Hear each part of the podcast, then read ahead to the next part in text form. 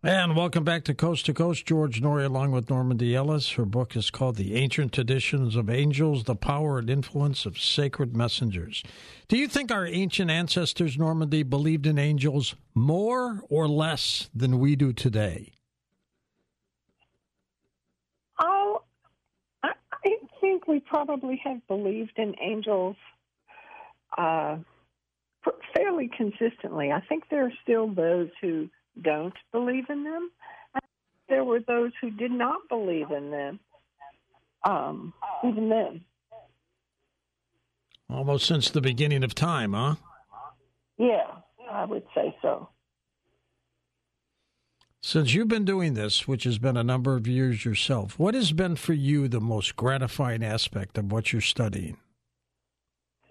Um, you know, one of my favorite things to do is to uh, create ceremonies for the seasons, for the full moons, for the solstices and equinoxes and Day of the Dead and uh, May, you know, the May Queen, et cetera.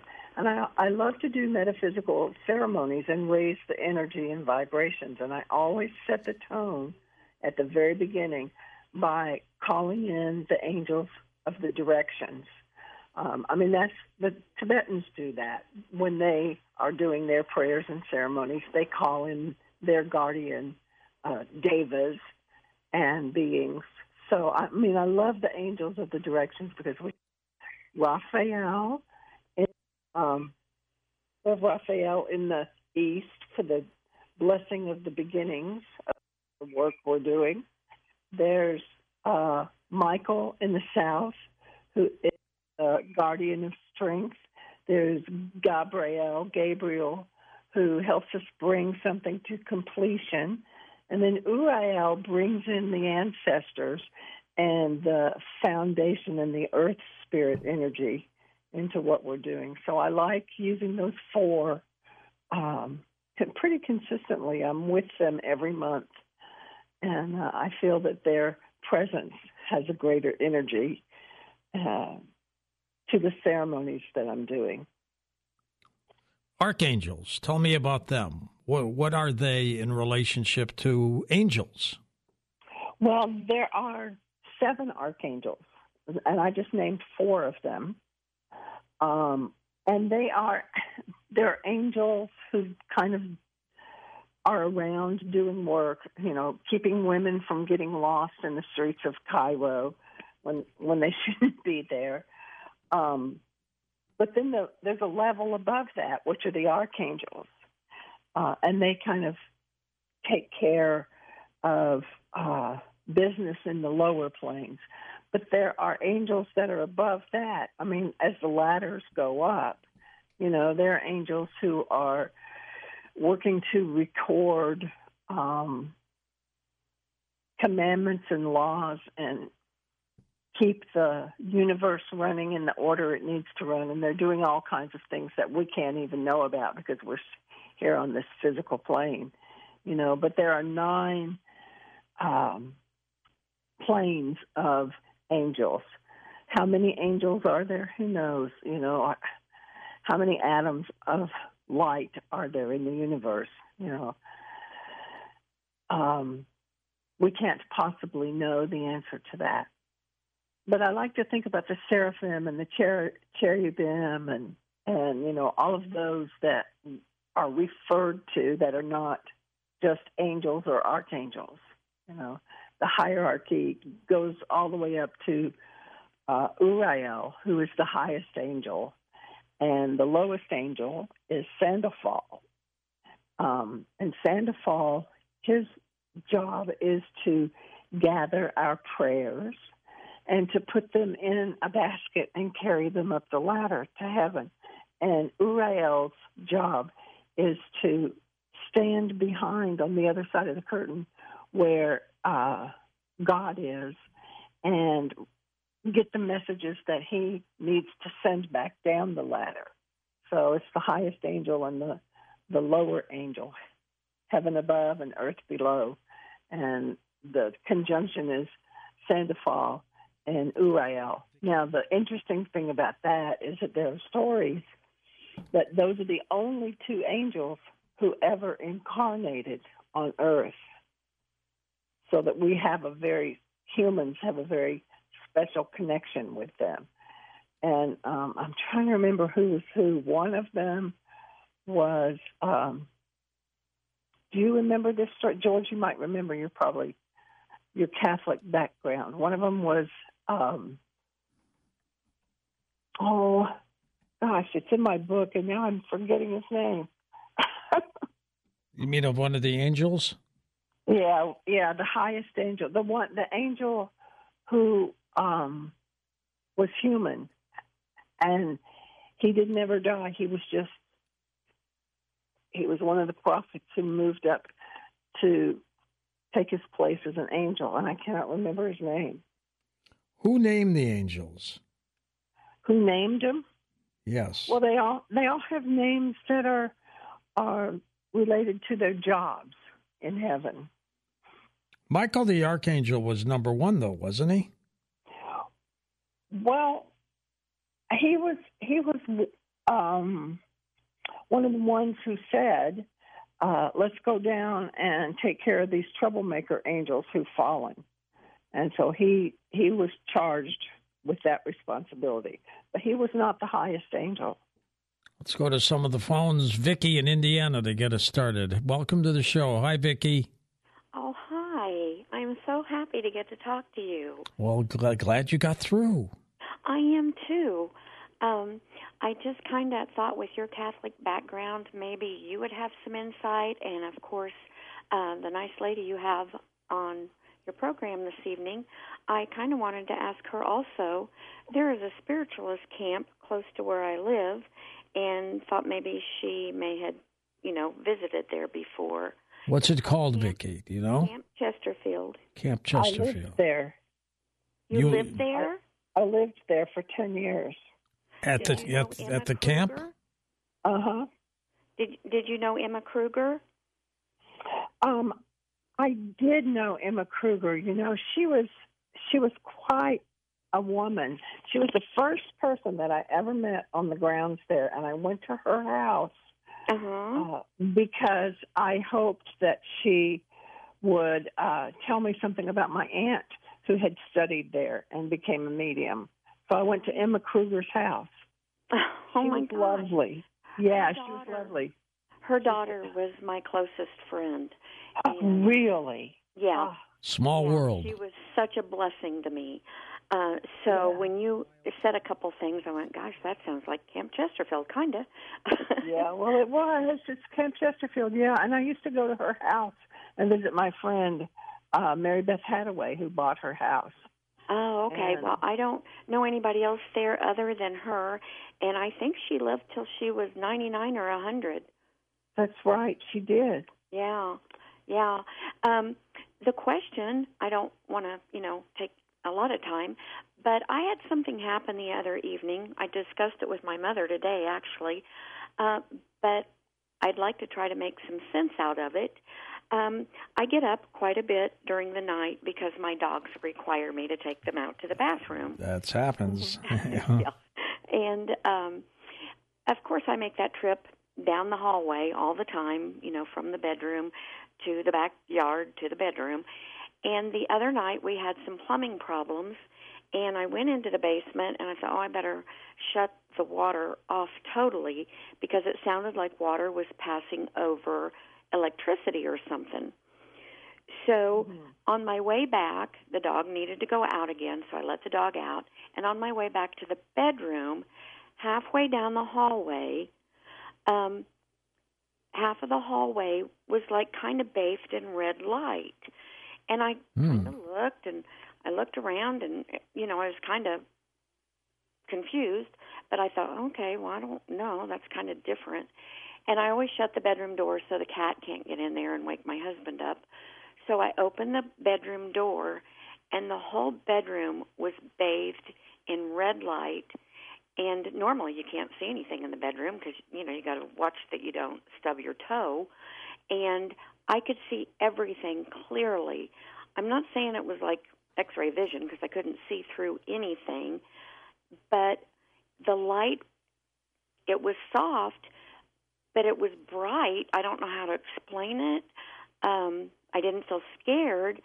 I, I just felt like, what's going on here? hmm. Ever hear of anything like that, uh, Normandy? Uh, yes.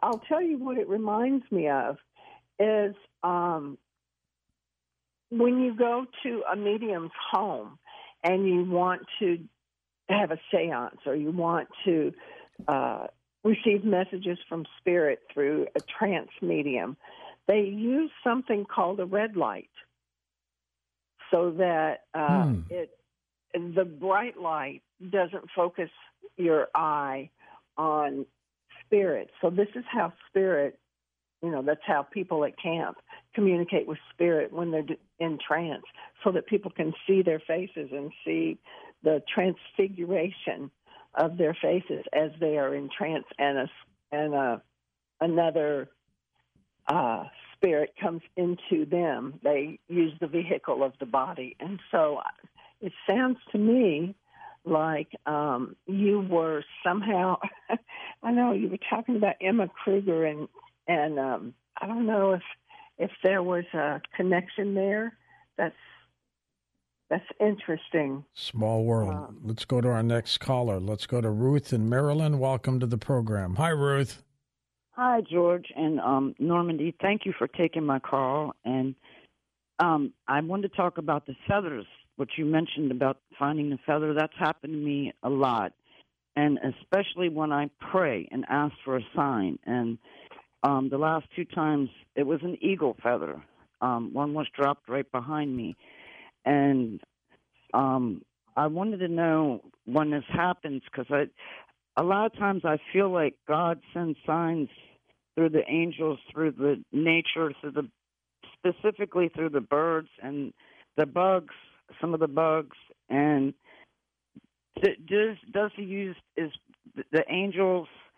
Do they actually take the form of the bird when it's dropping the feather, or are they just working through it? How does that work? That's a good question. Well, I, Go ahead. Yeah, I think it's working through them. I mean, I don't think that there has to be an actual bird for a feather to manifest in front of you, although it could be that a bird flies over and it drops its feather and the angel picks it up and puts it right down where you need to have it so that you could say, yes, this is your sign. It is not coincidental. It is not an accident, and it's not your imagination. You know, it is all spirit operating and moving so that you can get the message that you need. And, yes, what I like to think about, uh, does God use things in nature to bring messages to us, whether they're insects, butterflies, birds, um, dogs, cats?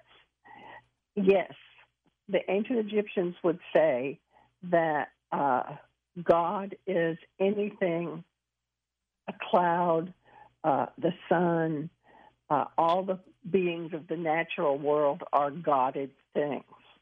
And they had a word for God, which was N E T E R, neter. And the Greeks turn around and call that word nature, nature, nature. International so, line, we've got Carl now in Canada. Hey, Carl, go ahead. God bless you, George, uh, Normandy.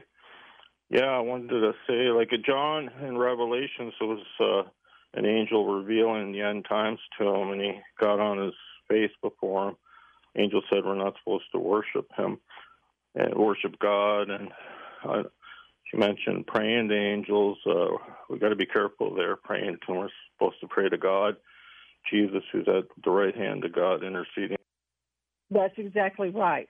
We have angels as intercessors. We don't pray to angels.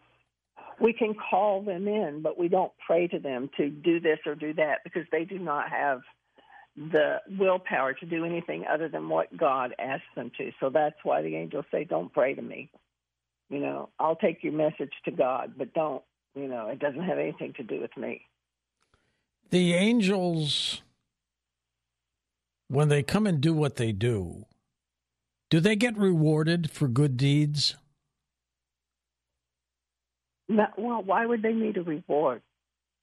I Don't know, but do they? I mean, that's like in It's a Wonderful Life. Clarence got his wings, remember? Clarence got his wings, yeah. I do remember that story. It's a nice thought. Let's go to Joe in Long Island. Welcome to the show. Hey, Joe, go ahead. Hi, George. You know, I think I could have played uh, Ernie in uh, It's a Wonderful Life or Nick the Bartender if I was, like, feeling a little bit mean. Ernie was the taxi driver, wasn't he? Right, right. I think I could have played that part. Uh, but uh, my question for Norman... Or you could have played Mister Goward, too. He, he, no, I don't think so. I don't think it would have been a fit. Yeah, I, I I don't think Mister Gower would have been a good... I guess I could, right? I, I could adjust, maybe, yeah. Uh, yeah, Normandy, I have a couple of questions. Um, one would be, uh, not that you're praying to the angel that escorted you back to the hotel, but could you recontact that angel and say hello? And then my second thing is, I don't know if you were thinking of the name Melchizedek, was a mystery person in, in the Old uh, Testament, but also the story that the angel Raphael for traveling in Tobit, and uh, there's a Saint Gertrude in the Catholic Church that helps travelers too. Right, right. But of course, Saint Gertrude is not an angel; she's a saint. But she has, uh, I guess she got her P H D before she died. She's able to do things, you know, that she could not do uh, without having become a saint. So there's a certain, uh, it's like being a bodhisattva, you know. Uh, Buddha would say, don't pray to me, but live by my example, you know. Uh, Mother Teresa is a saint, live by my example. Uh, now, Melchizedek is is interesting because um, he's mentioned quite often uh, in metaphysical circles. Uh, the Order of Melchizedek um, is a metaphysical order that was founded based upon the ideas behind his name. It's truly remarkable of all that. There's a Netflix television show that's been on called Lucifer, where oh, he's boy, he's God. he's fed up with hell and wants out. Right. That's right. That's yeah, what, and that... it was really it was really fun to see all of the angels, you know, the Aminadel and and um, the ones that came up to come after him and try to bring him back. Uh, all of those were actual angels that I had found in uh, the work of Eliezer Ben Judah. All right, stay with us, Normandy. We're going to take a short break and come back and wrap things up with you on Coast to Coast. Normandy Ellis, her book is called The Ancient Tradition of Angels. Her website is her name, linked up for you at coast to coast a m dot com. And welcome back to our final segment with Normandy Ellis. Normandy, you're also a clairvoyant medium. How long have you been doing that? Oh, um, I would say about fifteen years. Well, probably longer than that. Uh, I, I've just been ordained as a spiritualist minister doing it for fifteen years. How did you get this gift? I think it was something that I always had, and I developed it as I went to Camp Chesterfield. I took classes in how to uh, channel energy, read auras, uh, how to be a medium, basically. Isn't it a small world that you've been to that camp where the uh, caller was checking in? Yeah, it is a small world. I think it was kind of, you know, no accident. And you were out there for ten years?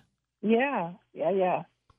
Oh, and by the way, I wanted to tell you, I remembered the name of the prophet. It was Elijah who becomes Uriel. Aha. Very good. Well, I want to thank you for being on the show, and you keep in touch with us, okay? Okay, I'll do that. Thank you for having me. Absolutely. Very welcome. Her website, of course, is linked up at coast to coast a m dot com. It is her name, normandy ellis dot com. Let me spell it for you. N O R M A N D I E L L I S, normandy ellis dot com. And uh, she's also a clairvoyant medium, as I mentioned, an astrologer and a spiritualist minister, all in the one. Now, you know, we talk a lot about U F Os, extraterrestrial life, ghosts, and conspiracies, but nobody talked about it better than the late Brad Steiger. Tell me about the story of Epsilon Bootes. This is this is an incredible story that a lot of people might not be aware of, of what very well could be an alien object that is circling our moon. You know, I'm I'm so intrigued by that, and uh, you picked up on it when it first came out. Uh, I could not imagine why people weren't going wild about this. But here is a a broadcast, so to speak, and sometimes we theorize that maybe there's like, I don't know what kind of device it'd be, but some type of tape recorder in the mm-hmm. heavens that keeps broadcasting messages. But here, and serious-minded astronomers said, you know, this is coming from a source. It's coming from something that, you know, is circling. It is in an orbit, and it is broadcasting meaningful messages. Now, and then it just disappeared from the stories. And I tried to track it down and get more information, and then I don't like to project thoughts like this, and sometimes uh, we get a little weary of saying, oh, it must be a cover-up. But I could not understand that this could really be anything other than some kind of cover-up with this information, and there must have been more that would be released and that I that we reported in the book. That alien contact, it seems as though someone was, was telling us, you know, we're here and we're we're available, so to speak, for communication, and then there was nothing else. And this object apparently was parked around our moon about, what, thirteen thousand years ago? Yeah, yeah, this is what the the communication claimed, that it had been parked there like it was kind of an overseer. Like it was, that was its mission to say when we were ready enough to receive this Jeez. information. Well, it would still be there in orbit, right? Yes, yes. That's what I understand, but I haven't been able to get any more information about it. There was a lot at first, and I tried to track it down at the time, and then it just dried up, and I couldn't get anyone else to answer. But, you know, I'm stubborn. And, uh, you know, Sherry says, yes, I agree with you. We've got to put this in the book. Yeah, maybe it's a if great story. If people get excited about it, you know, some some additional statements from someone who should know will will be forced to make these statements and explain what happened. Well, and if there, if it's still broadcasting something, we should have SETI point its ears that way somewhere. Yes, and, yes, indeed. And I can't believe that it isn't pointed there. But I can't get any more information. Maybe someone with uh, higher ranking than than Sherry or myself can, and I'm hoping that people will see this, someone with that kind of uh, influence, and demand that we say, what has happened to Epsilon Bootes? You must have concluded that there are a lot of U F O reports out there, and they're good ones. Something's happening on this planet. Oh, they're, they're. You have to conclude that. Okay, first of all, uh, no, no disagreement from you. It's a great mystery. It is. Some people feel they have the answer, and they're very aloof about that, and they're very supercilious, saying, we have the answer. As long as we have been in this research field, we realize that it's a multi-level phenomenon. It's a multi-level, multi-dimensional phenomena. We don't, we know something is going on. We don't know if it's extraterrestrial, if it's multidimensional. We don't know, though I kind of suspect there might be bases under the sea. There might be bases under Earth to account for some of the ancient legends. But the phenomena has been with us forever, and we feel that it influences every aspect of our existence in ways that we haven't even begun to dream of yet. We feel that strongly about it, that whatever the phenomena is, and we're not saying they come from Alpha Centauri, we're not saying they come from the hollow Earth, we're simply saying consider all of this as a great mystery, a multi-layered mystery, but something is going on. Brad, why do you think at such a young age, you, me, and so many other people became fascinated with stories of U F Os and extraterrestrial life? W- what happened to us? Well, I, I think as the eminent philosopher uh, Lady Gaga says, we were just born that way. Maybe so. Maybe so. I, I have to bring up one thing. I got excited about Epsilon Bootes, which is a favorite of mine. People, some people like to play the name game with research, and I think we cannot overlook that the British astronomer who made the discovery of this robot satellite was named Duncan Lunan. How about that? So again, moon, it's beside the moon. So those, those little things kind of add uh, spice to research.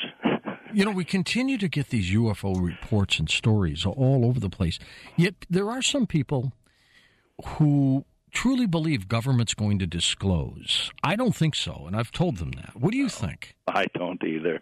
I don't either. I, I've said that, uh, I think, as long as I've been researching, with in writing, I should say, which goes back to the fifties and the first book in sixty-six about U F Os. I've said then, it's it's not going to. And people say, well, they can't keep a secret. Oh, yeah, they can. I mean, they're, but we have, and talking uh, about this not long ago with uh, with Kevin Randall, whom I know is yeah. aware of his fine research, and continually finding people making deathbed, I hate to use the word confession, testimony. Sure. Deathbed testimony. They just want to get it off their chest. Yeah, yeah. And, and you know, I can't see why someone has kept a secret all of their lives and then on their deathbed would want to leave that as part of their legacy. So it seems we're building up to a time of disclosure. But I really am not optimistic about this coming anytime soon. I know our friends in the exopolitical mm-hmm. side of it, uh, they're very enthusiastic, and, and we hear from them regularly and respect all of their research and what they're trying to do. And, you know, I, they're optimists, and I, you know, I try to be a cockeyed optimist as much as possible. So I'm hopeful that we will have some sort of great revelation, but I, I'm just... I'm just not terribly optimistic that it'll happen in our lifetime, anyway. Yeah, yeah, unless it's a mistake. A mistake. A mistake, or something like that happens. Good one, George. Let's go to the phones. David in Pleasant Hills, California, west of the Rockies. David, go ahead. You're on with Brad Steiger. Hey, George. Hey, Brad. How you doing tonight? Oh, okay, George. Um, good. What was, uh, what was your name? David. I'm David. David. Okay, David. Yeah, how's it going? Um, Yeah, I had a couple a couple people that I've been kind of researching lately. Uh, I've seen a few YouTube videos. It's all over the internet with uh, stuff like what uh, John Lear has talked about. Um, one of the one of the big ones is Stephen Greer and the uh, that congressional. I think it was a congressional hearing that he was trying to get going mm-hmm. as far as disclosure goes. Um, things like one thing I wanted to say though is we'll, I don't think we'll ever see disclosure because. Um, As far as I know, the uh, the Bilderberg group is being controlled by the Greys. And as far as that's going on, as far as all that secrecy and these uh, destructive agendas are going on, we're not going to see anything come out in the open. Let's hypothesize about this, Brad. You know, th- this group, the Illuminati, the Bilderbergs, mm-hmm. these people, you think they're being controlled by E Ts? I, I would say not. I think they just don't want us to know because they're afraid they will lose control of us. Yes. No, I, I don't. Um, one stays open, as uh, I certainly have to do, and you certainly have to do, George. Yeah. Stay open to all. And, you know, I'm open to that type of comment, but I think the Bilderbergers, Illuminati, and there's a lot to write about conspiracies. We're just being overwhelmed trying to keep up with that. But, uh, again, the caller agrees that there's probably not going to be disclosure um, as far as groups being controlled by E Ts or aliens or multidimensionals, whatever. Um, that, that, I think, the whole field has and can have a certain paranoid aspect to it. And I think we have to be aware of that. I've seen so many friends since I began um, really uh, kind of lose it. Uh, who were serious researchers, got in a little too deeply, felt that they really had insight into the truth. And then, sad to say, many of them suffered um, mental issues, and and yeah, uh, that happens. Uh, yeah, I, I won't go on, but uh, it, it's a field. And, I, and I told Sherry before we really got into this strong again, it's like entering a magic theater in one sense. And I said, things are going to happen, because when I was really into it in the sixties and the seventies, things that just beggared normal, sensible descriptions happened. And when we really got into it, those strange, unexplainable, mysterious things happen. And um, you get information uh, from many sources, and then things are... You, you just have to watch a very cautious line. There's something about entering this field that, that you have to stay balanced. You really have to know yourself. And that's why we maintain that uh, a time of meditation, a time of prayer, a time of, of reading from the, the Holy Scriptures of all faiths. I think you have to have that kind of balance. And it's a field, we are convinced, and I'll say it again, it's the great mystery that affects all of us. Oh, it sure is. In you know, what, so many ways. What fascinates me, too, Brad, these stories of submersible U F Os. Oh, absolutely. Absolutely. They pop out of the ocean. They're witnessed by sailors and people on boats, ships. Truly incredible stuff. Mar- marvelous stuff. And get those stories uh, we receive all the time, you know, from uh, shrimp fishermen and, and uh, other fishermen and, and uh, uh, military men, Navy men, and so forth, who, who write us with their reports. Can, uh, can you imagine being on a boat and you see a U F O smash itself out of the water and just take off? Well, we uh, stood on a shore of a lake in Peru and saw that happen at least a dozen times in one night. Yeah. Uh, no explanation Remarkable. What we were really seeing, but we all knew what it looked like we were seeing. Anything going back in or just going out? No, they go out, too. They yeah. would uh, come in, in and out. Dive, then go out. And uh, almost like they were putting on uh, a, a, a performance show for us. Let's go to Clearwater, Florida. Scott, east of the Rockies. Hi, Scott. Go ahead. Hey, good evening. They were putting a show on for you, Brad. Um, they knew that uh, you'd be watching, so they put on a little play. You know, okay. All right. You can't figure out what these things are, but I figured it out when I first heard about, you know, the U F Os. Uh, actually... You know, they're supernatural. I don't know why you don't want to actually say they're supernatural. You say they're multidimensional, but you can't really, you you kind of stay away from saying they're actually supernatural. I, I don't think you've read many of my books, have you? I haven't. I've never read any of your books, Brad. Well, then then you would know that uh, I began speaking of the supernatural aspect back in the sixties, much to the dismay of of my fellow researchers. And, you know, I still think a lot of people will say they're dimensional, they're demonic. Mm-hmm. I still think they're coming from planetary systems within our, so, our, our, our, our galaxy. Well, you cannot deny that as a workable theory, but as we said, it's such a multi-layered theory. And certainly the spiritual or the supernatural, people always, that's kind of a knee-jerk word for a lot of people, but I think we understand what we mean when I say that.